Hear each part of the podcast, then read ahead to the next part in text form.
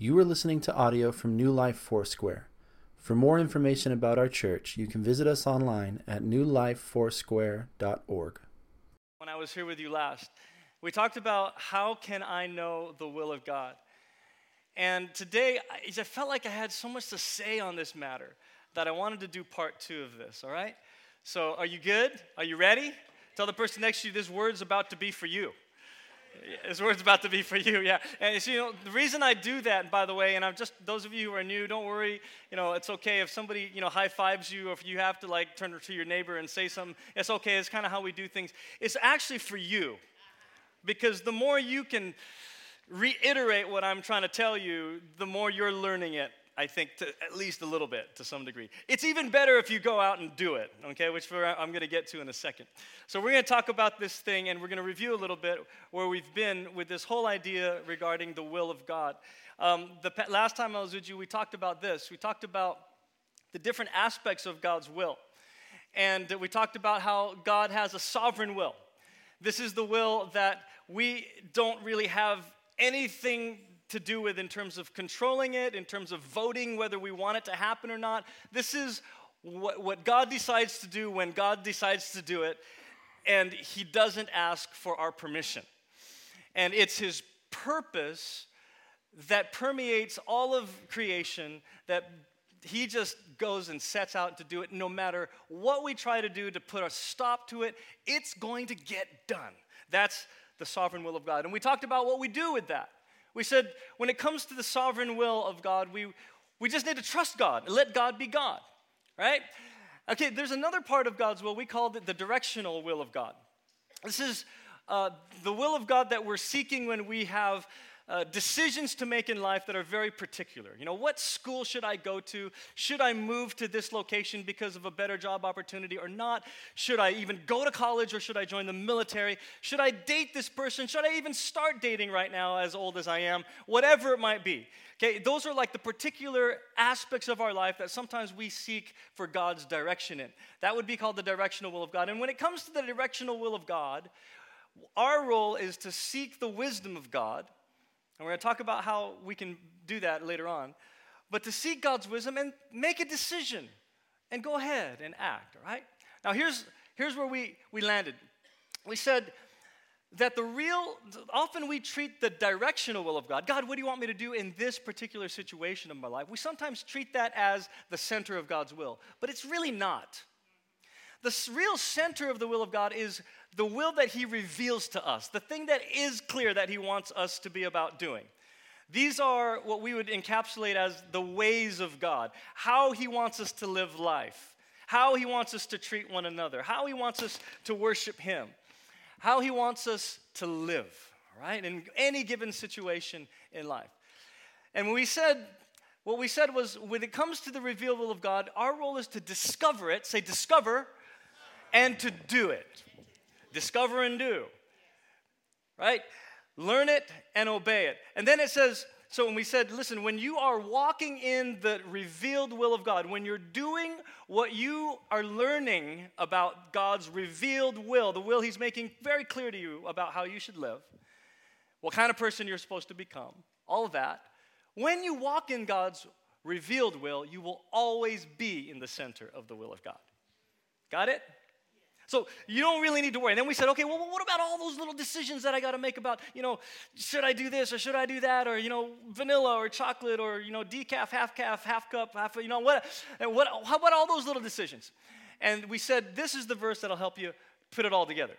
Trust in the Lord with all your heart and lean not on your own understanding. In all your ways, submit to him. Okay? And he will direct your paths.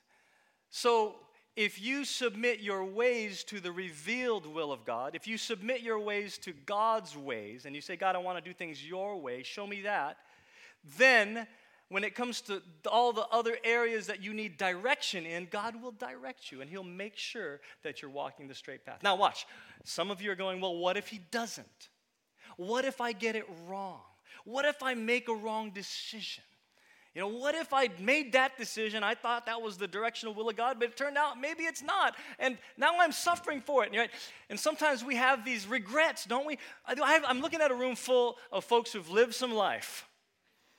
And some of you who could stand up here and testify, you know what, don't do it the way I did. And, and probably we should have a Sunday where we talk to all the young people and say, don't do that the way I did. Come on now, right? All the older folks over 50 in the room. By the way, I'm 46, I'm not there yet, so I'm almost there, almost there. I'll, I'll be qualified to give that kind of wisdom in about four years. but when, when we make God's revealed will the center, and if we make what we sometimes think are bad decisions or unwise choices when it comes to God's direction, His sovereign will redeems it. This is what Romans 8:28 means when it says, "And we know that in all things, say all, God works for the good of those who love him." You got to love God, right? You got to love him. And you've been called and who've been called according to his purpose. So let me illustrate this a little bit. Let me uh, find a couple here. I'm looking, I'm looking, I'm looking. I'm looking, I'm looking, I'm looking. How, okay, I'm going to pick on them because they've been here and they've been gone for a while. So Dan and Martha, come on, come on, Martha. I know, I know, I'm picking on them. This is Dan and Martha Trail. I'm going to show you what we, what we mean by this, okay? Dan, just stand right in the center here, and Martha, you're going to stand right here, okay? All right, so Dan, stand right here, and Martha, stand right here. Okay, Dan represents everything that is outside the will of God for you. Amen right? Now, now this is not a commentary on their marriage or anything like that, okay? So don't take it that way. It's just an illustration. Dan represents everything that's outside the will of God. Martha represents everything that's inside the will of God for you, all right? Okay. So let's say you're living like this and you're living outside the will of God, and then you just had a really bad, littered, just, you know, um, terrible past or whatnot. And, and maybe you became a Christian and you were just making a bunch of unwise decisions that you know weren't in the revealed will of God for you, but you made your mistakes and whatnot. It's outside the will of God, okay? This verse is saying that when you truly love God, He takes everything that's was all things, all things, everything outside the will of God, and of course, everything inside the will of God. Hold hands. And he will cause it to work together so that you can go ahead and move this way forward.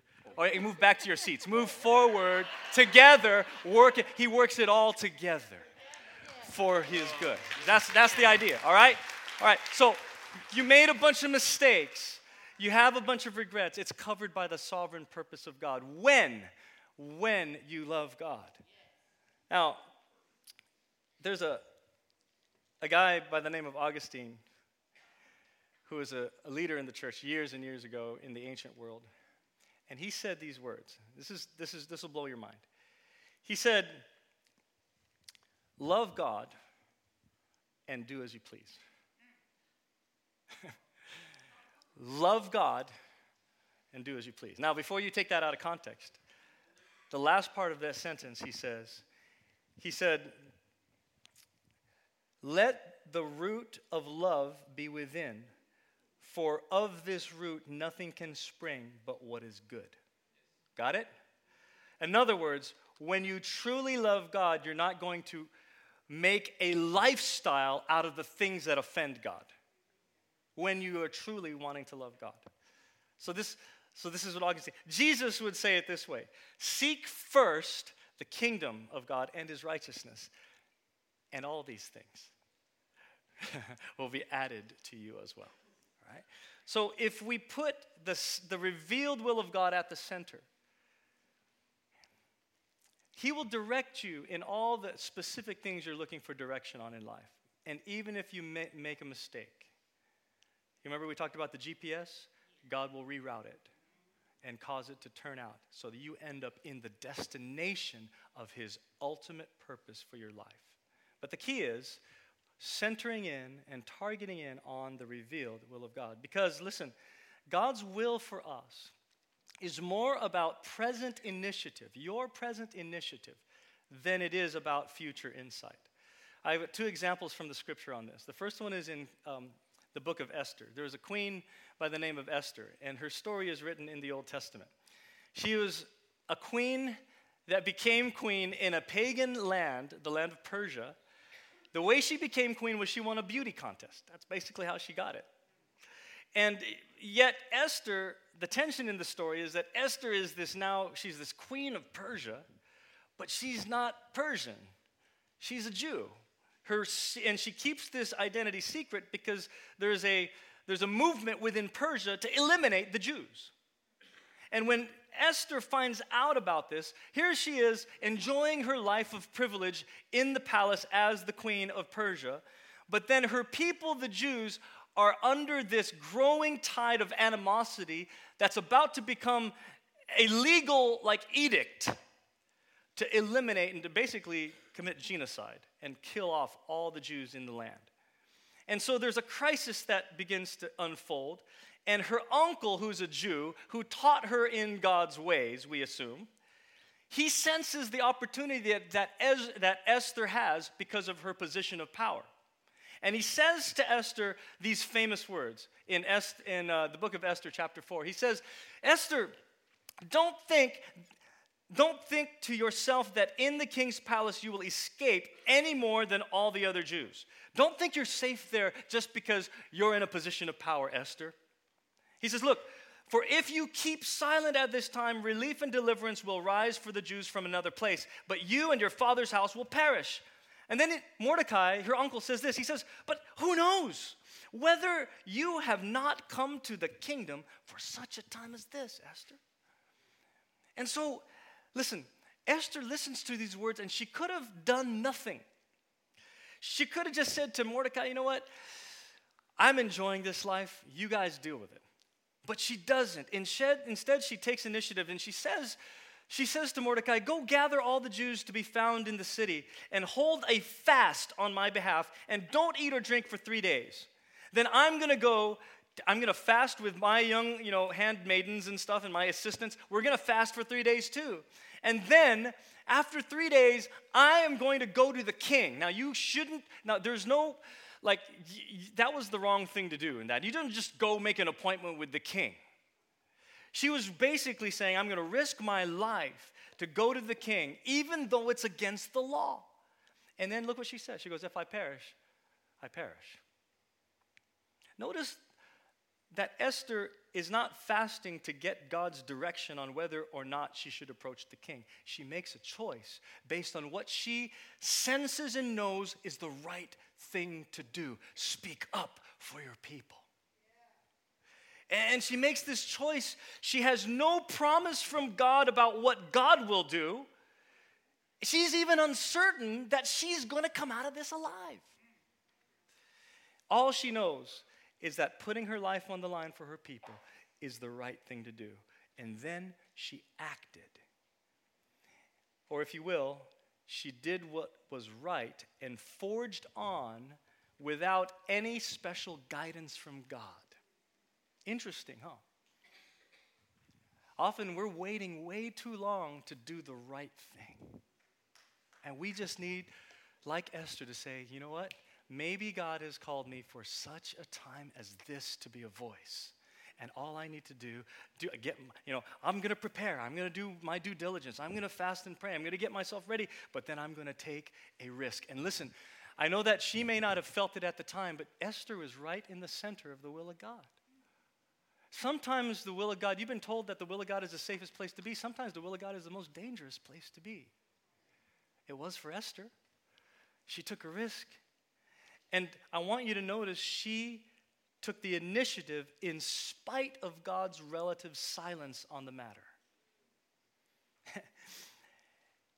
and the story ends with God backing Esther's decision up and bringing deliverance to his people through her actions.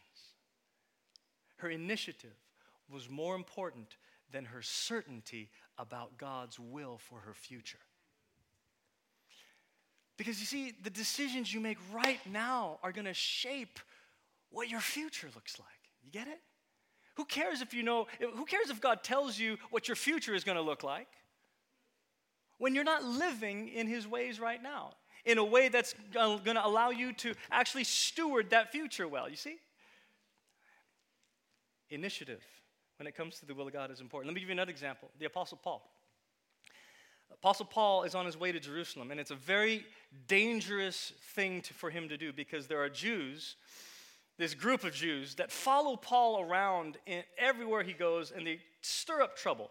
They persecute him, they criticize him, they even physically try to harm Paul. And in fact, some of these Jews had committed themselves, made a vow that, you know, they're not going to eat food or drink until they kill Paul. Okay, so he, he's got a price on his head, and there's this group of Jews trying to chase him down. And Jerusalem would be like the headquarters of this band of merry men, you know, of, of assassins that were trying to kill Paul. And Paul, Paul says, I'm going to go to Jerusalem. When he makes this decision, he's in the church of Ephesus. And he says, it says of him, it says, he says to the Ephesian elders, he says, Now, compelled by the Spirit, I am going to Jerusalem not knowing what will happen to me there. Okay, I'm compelled by the Spirit. So, okay, God, we, okay, Paul, so I'm an Ephesian elder. I'm in the congregation listening to my pastor say, I'm going to Jerusalem, where I know you probably are going to get beat up.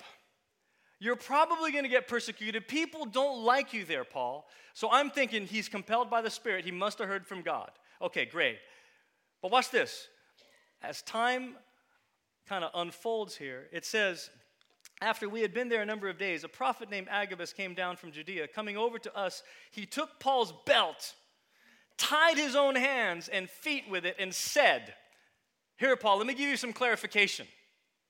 The Holy Spirit says, in this way, the Jewish leaders in Jerusalem will bind the owner of this belt and hand him over to the Gentiles. And it says here, when we heard this, and of course, the gospel writer Luke is writing this, this letter here, this uh, narrative here.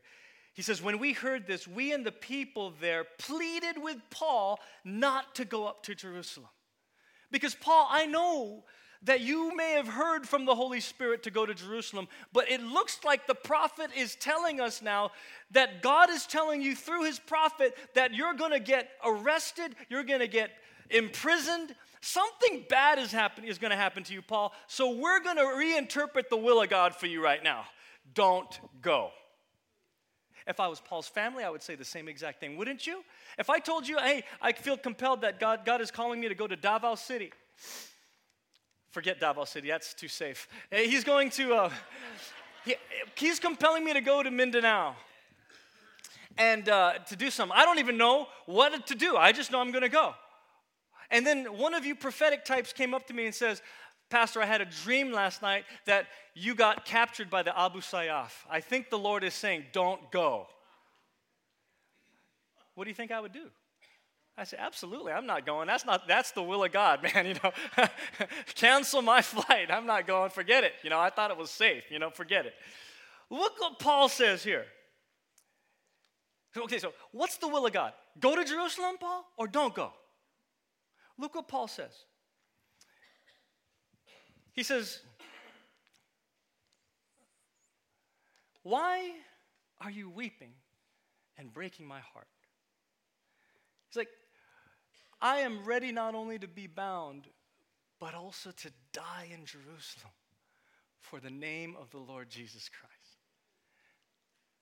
The church tried to convince Paul that the will of God for Paul was to not go. But it says, when he would not be dissuaded, we gave up and said, What did they say? The Lord's will be done. How, how do you discern what that's all about? What's more important here, the future or Paul's initiative? You see? Paul knows, Paul knows he could have chosen either or, and God would have been pleased with him. But out of his journey with Jesus, he understands. God's will isn't a tightrope, it's not a balance beam, it's a five lane superhighway. And Paul is deciding not to stay in the slow lane where it's safest.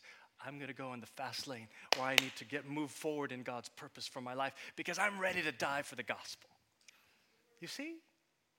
Why? Because Paul has lived his life in obedience to the revealed will of God. So when it comes to the direction of where he should go and what he should do in any given situation, you see, whichever one he chooses becomes the will of God for him, even if the church is trying to convince him otherwise. Does that make sense? I know it's going to get a little more confusing. In fact, let me pull out my props because it does get confusing. Some of you might say, you know what, yeah, I get it, Pastor. This is, I kind of get it. But, you know, still sometimes the will of God is confusing. And there's nothing more confusing I can think about in life when you are faced with a dilemma about what color you should paint your house. All right? Years ago, when we bought our first home, um, I remember I was working with a guy there who was living in that home, and he was renovating it from the inside. And the color that he, you know, what's the first color that comes to mind? Honestly, honestly, okay. You, those of you who watch HGTV TV all the time, you're not allowed to answer this question. But honestly, the first color that comes to your mind when you think, what do I paint the house? Inside, okay, is what? Some shade of white. Absolutely. Okay, so anyway, so my brother in law and my, my sister uh, in law are, um, they're all into the design world and stuff. So I had no clue that, you know, hey, if I wanted to paint a room blue, right, I couldn't just go, I just want wanted blue. Because when you get to Home Depot to pick paint to find blue, here's what you get you get Labrador blue, you get exotic purple, which is kind of blue, maybe. You get wizard or brujo. they got them in Spanish too. It's awesome. You get old blue jeans. Come on, right? You got New York state of mind. right? Oh, you got Salzburg blue. Anybody from Germany? Right? You're, there it is. You got Little Falls. All of these blue. There's probably like 50 shades of blue to choose from. I can't just say, I want to paint my room blue because I'm going to go to Home Depot and they're going to say, Well, which blue do you want? And then I'm to have to take home these things. And I'll be like, you know, they even have these, uh, these Fandexes, you know, like the big thing. And you put them on the wall. And you go, oh, yeah, yeah. No, I don't know about that blue. And then you got to decide between shades. Listen, some of you, okay, sometimes God will say to us, He'll say to us, Nanai, I want you to paint the room blue ice. And it'll be really clear and super specific. Paint it blue ice, Nine. Sometimes he'll say, paint it misty blue, Linda. Yeah, misty blue. Even if you don't like it, it'll be really specific. God does that, right? Jonah, go to Nineveh. No ifs, ands, and buts about this, all right? Either by, by, you know, by boat or by fish, you're going to go to Nineveh. It's real specific. Sometimes God just says, I want you to paint it blue. And we go, I didn't know there were so many shades. He'll go, forgive that person. That's the revealed will of God, right? You stand praying and you remember somebody, you got something against somebody. Forgive that brother or sister in your heart before you continue praying, right? Revealed will of God. This is Jesus himself telling us this. It's clear. There's no ifs, ands, and buts about that. Forgive. But we take that and we go, oh, oh forgive. Okay, so should I text him? Should I email? Should I write a letter? Should I emoji? Is there a forgiveness emoji? Is there an app for forgiveness? Because I'll download it right now. Maybe I can just forgive them through the app. You see, and we go all these choices, and God is just saying, just paint it blue. Forgive. You make the choice. You go ahead. If you want to send the text, send the text. You make the decision about how you're going to obey that command. I'm just telling you, do it. And that's the thing. That's the thing. We get caught up. How many of you get paralyzed by having too many choices? All you young people in the room, man, you grew up with way too many choices. You know, nowadays you go to the gas station, right? You just want to get gas. And you just want to, like, I'm in a rush, let me get gas. And then it's like, are you a member of the rewards program? no. Do you want a car wash? No. You know, Like, what is what would you vote the quality of this news program playing on the screen right now? What? I just want gas. And sometimes the options that we're given totally paralyze us from acting and doing what we know is right.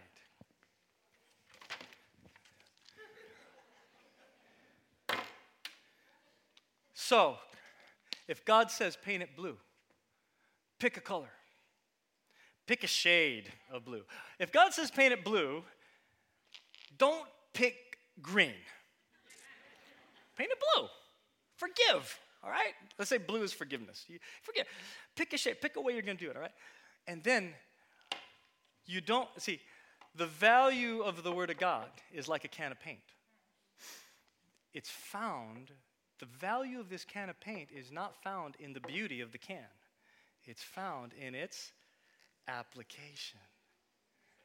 You got to pick up the brush, you got to open up a can, and you got to start painting the wall. Nothing changes unless you open up a can and start painting the wall.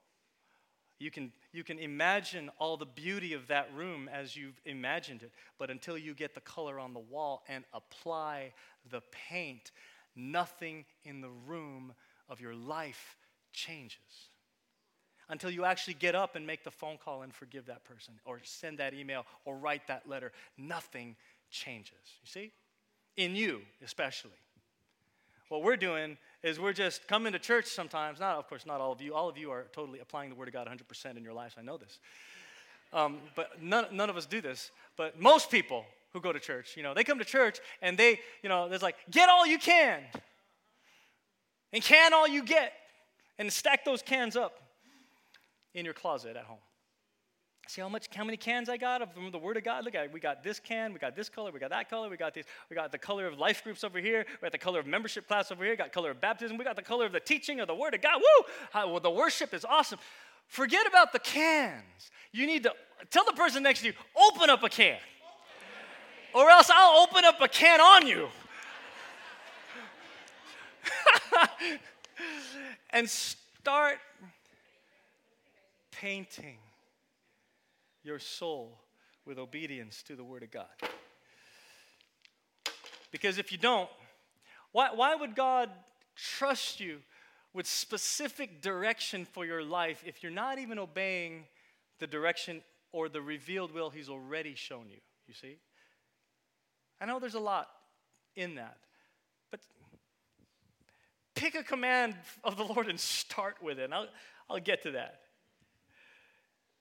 So, actually, I'm there now. You ready? So, just let's be clear. The center of God's will, the revealed will of God, seek first the kingdom of God. That's one way Jesus says it. Love the Lord your God with all your heart, mind, soul, and strength. That's the revealed will of God to you. How, how do I go about that? There's other things that the Bible says that actually are connected to this word, will of God. You ready? I'll show you just, just get three or four of them right here. Ready? In Thessalonians, it says, the will of God is that we live holy lives. Listen to this verse. It is God's will that you should be sanctified, that you should avoid sexual immorality and all forms of it, that each of you should, and he expands, what does this mean? That each of you should learn to control your body in a way that is holy and honorable, not in passionate lust like the pagans who do not know God. And now watch. He makes application even further to situations in that church. He says, and in and that is in um, sorry, and that in this matter, no one should wrong or take advantage of a brother or sister. Oh, so that's how this is applied. Yeah, because you know, sexual immorality involves everything from A to Z, right, in our culture. But in, when Paul's talking about it here, he's saying some of you you are engaging in sexual immorality in your relationships in the body of Christ. And it's not just that you're having sex with people you're not supposed to have sex with, is you're wronging and you're taking advantage of brothers and sisters in the Lord by the games that you're playing in the area of sexuality. He said, put a stop to that. The Lord will punish all those who commit such sins as we told you and warned you before. For God did not call us to be impure, but to live a holy life. I just gave you a passage of scripture that directly connects the will of God with how you use and handle your sexuality. It's the will of God. And, you know, I know there's a lot to talk about there. That's a whole nother series in question. In fact, let, let's just apply it to something that, you know, in our culture that we've maybe not talked about a whole much, but, you know, when it comes to like the area of finding the right person and dating and trying to fish for who that person might be. Some of you here are single. And uh, don't worry, parents, I, this is the, you know, the PG rated version of this talk, but some of you are single in the room and you're like, yeah, who, you know, who, what do I do? Do I, you know, Christian mingle? You know, go, what church can I go to? I, I get it. I get it. It's not it's nothing inherently wrong with all that. But listen, when you are in this arena of life, when it comes to asking the question, what and who is the right person to date with a view to, to possibly choosing a life partner, maybe it's more important that you focus on, instead of God, who's the right person, maybe it's more important that you focus on God, how can I become the right person for whoever it is that you are preparing for me? You see? And by the way, there's a whole lot of choices there. Remember the last time I was with you, I told you how silly it is to be thinking there's one exact right, perfect person for me in the will of God to marry. It's really kind of silly to think that way. There's a whole lot of different options. You know, my wife, I don't think she's here today. She's, she's supporting my daughter as she beats down on a, some girl playing tennis right now in a tournament. But anyway, um, that's another topic. I sometimes think about this that my wife could have married someone else. And watch, it would have been the will of God. Now, that person would not be the half as man as, as I am, okay? Just want you to know. They wouldn't be half the man I, I am. And she probably would have chosen down. No, just kidding. She, she'd be like so mad right now if she was listening to this talk. Just let her know I'm the blessed one, honey. I'm the blessed one. Point is, like, you know, we, there's like, it's the five lane superhighway, right? There's a lot of people that could fit that category of who God's, that person that would fit that category of who is right for you, really. And, and God gives us choices. But don't get hung up on that. Focus on becoming the right person. Focus on what this command really is saying is control your own body in that maybe it's more important that you learn how to control yourself in that relationship that you're currently in than, we- than finding out whether or not that person is the right person for you. You see what I'm saying? Because if you conduct yourself in a way that is holy in that relationship, then God will make it clear whether or not that person is the right person for you or not. But the minute you start crossing lines, then you start confusing things. And then God's sovereign will has to kick in and redeem it all in 15 years. You get it? All right, let me move on. Enough said about that. All my kids have questions for me afterwards. Uh, here's another part of what God will, very clear. The will of God is that, watch this, 1 Thessalonians 5. Rejoice always, pray continually, give thanks in all circumstances. Can it be any clearer than this, folks? For this is God's will for you in Christ Jesus. What's God's will for your life? What's God's will? Eh, that you rejoice always, that you make prayer, joy, and thanksgiving a lifestyle. That's God's will for you. You start doing that, and maybe you'll get the promotion at work. You see? You start doing that, and it changes the kind of person you become in every situation that you find yourself in. You start doing that, then go pick whatever school you want to go to. Just be that kind of person and you'll see God work through you and do stuff through you. You see? It's the will of God, the revealed will of God. Here's another one.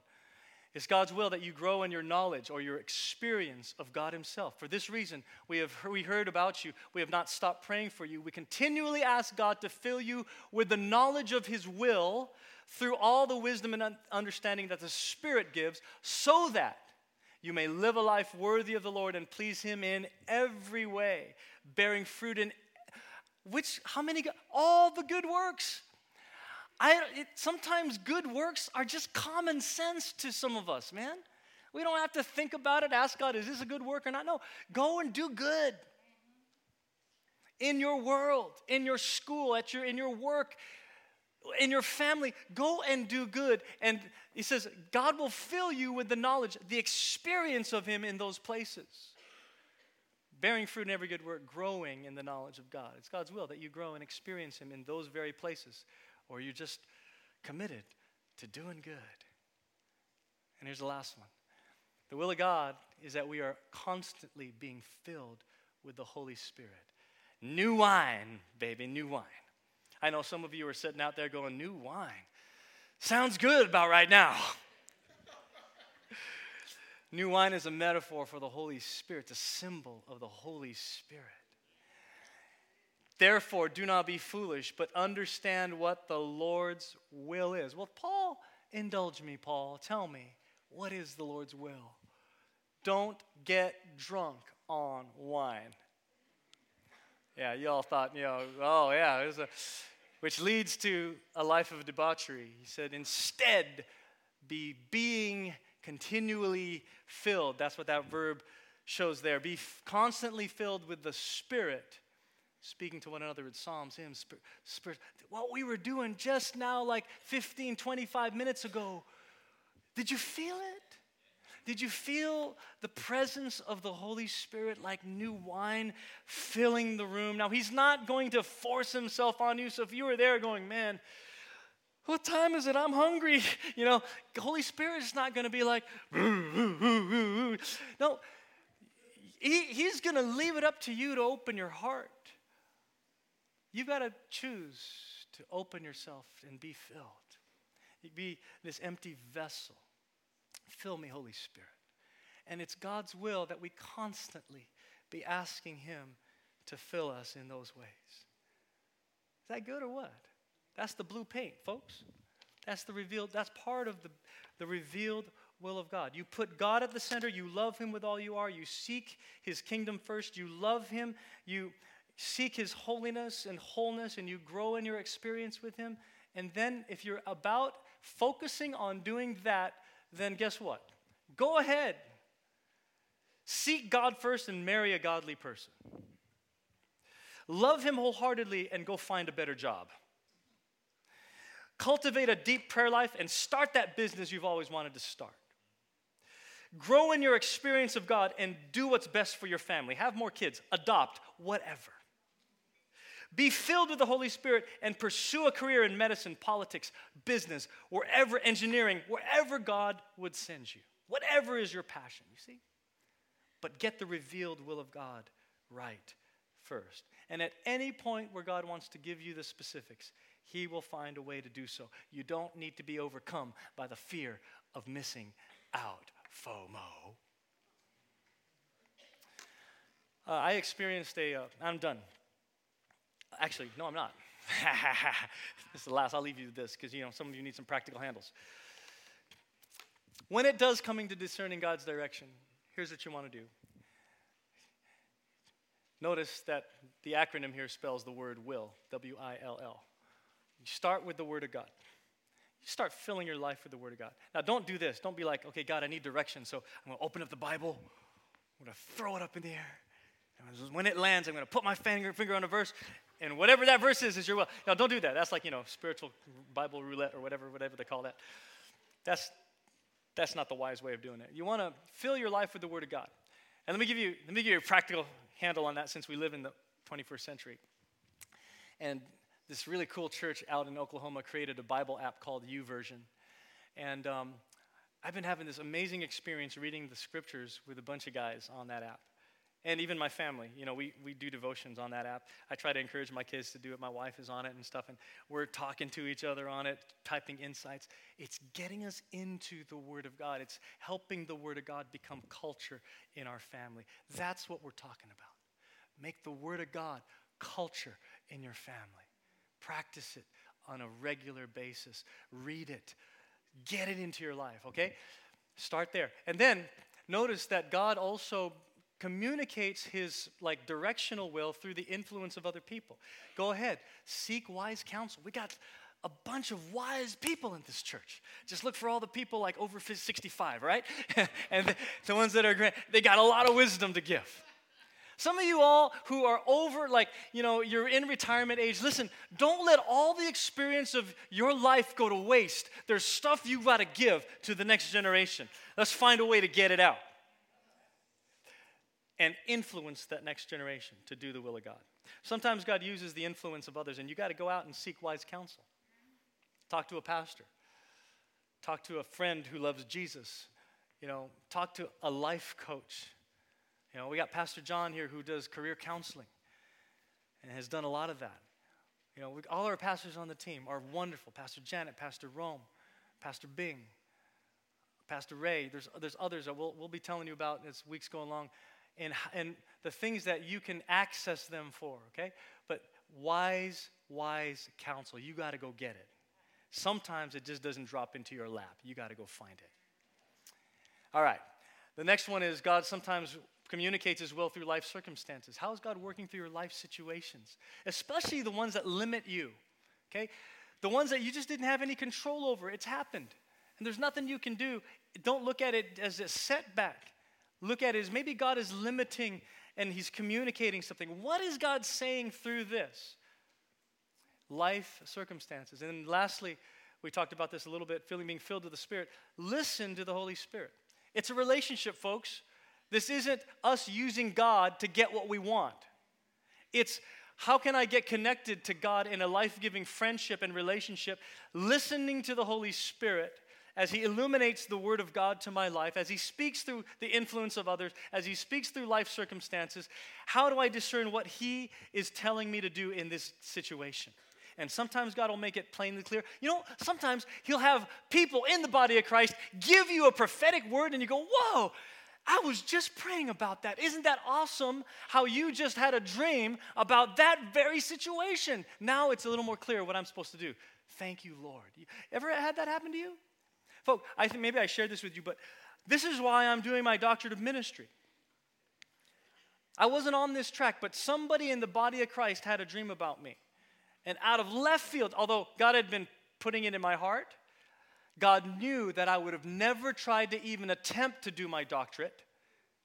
I would never even have made the attempt if He hadn't pushed me on the ed- to the edge a little. And He did that through a pastor in our district who called me one day out of the blue. She never calls me, but she's the prophetic type.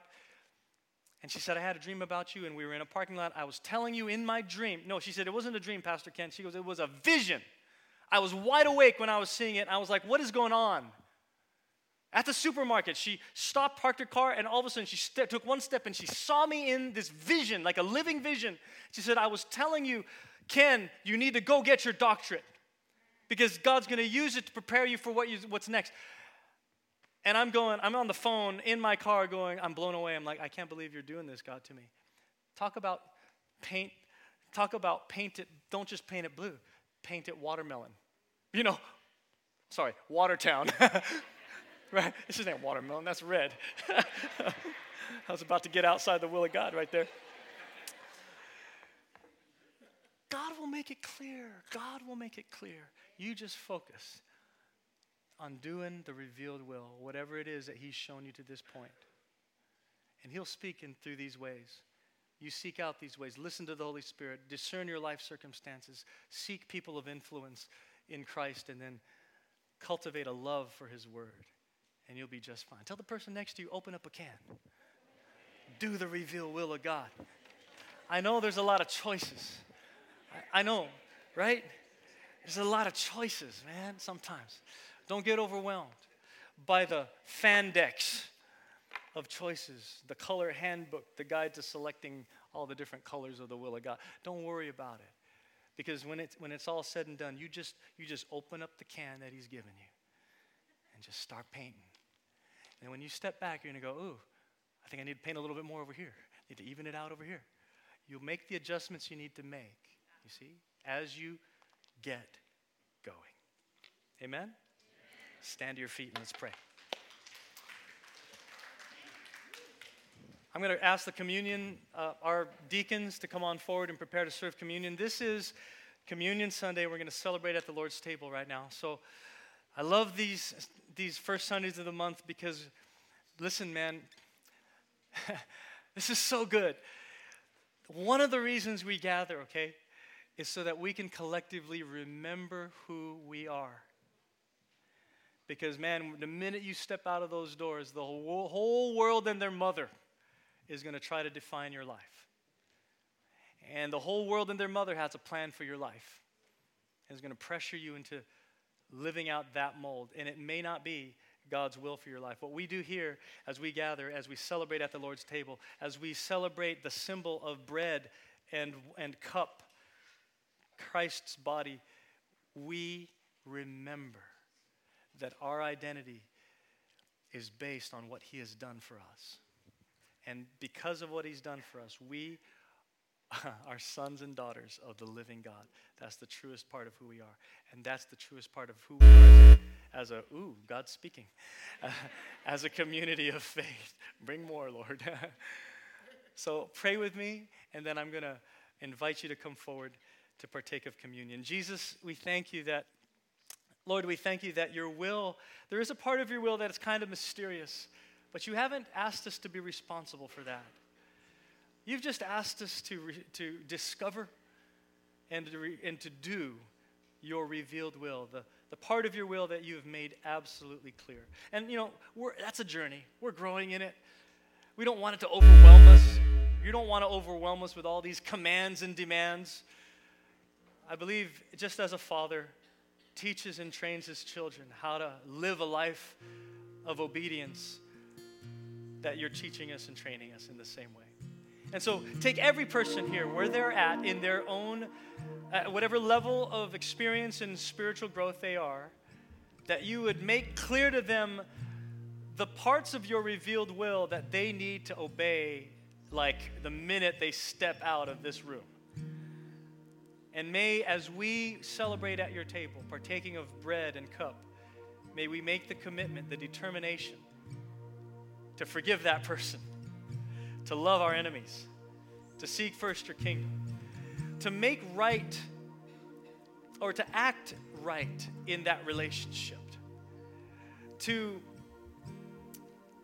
to, to engage your word on a regular basis, to seek the wisdom we need to seek. I mean, Lord, there's so many aspects, but begin to make it clear what we need to do that we can step out and begin to do it today. And we thank you, Father. I thank you for what you're doing in this room. As we partake today, fill us with the new wine of your Holy Spirit. In Jesus' name. And everyone said, Amen. The ushers are going to going to Thank you for listening to audio from New Life Foursquare, located in Harbor City and Norwalk, California. Feel free to make copies of this audio to share with others, but please do not charge for those copies or change the content in any way without permission. For more information, you can visit us online at newlifefoursquare.org.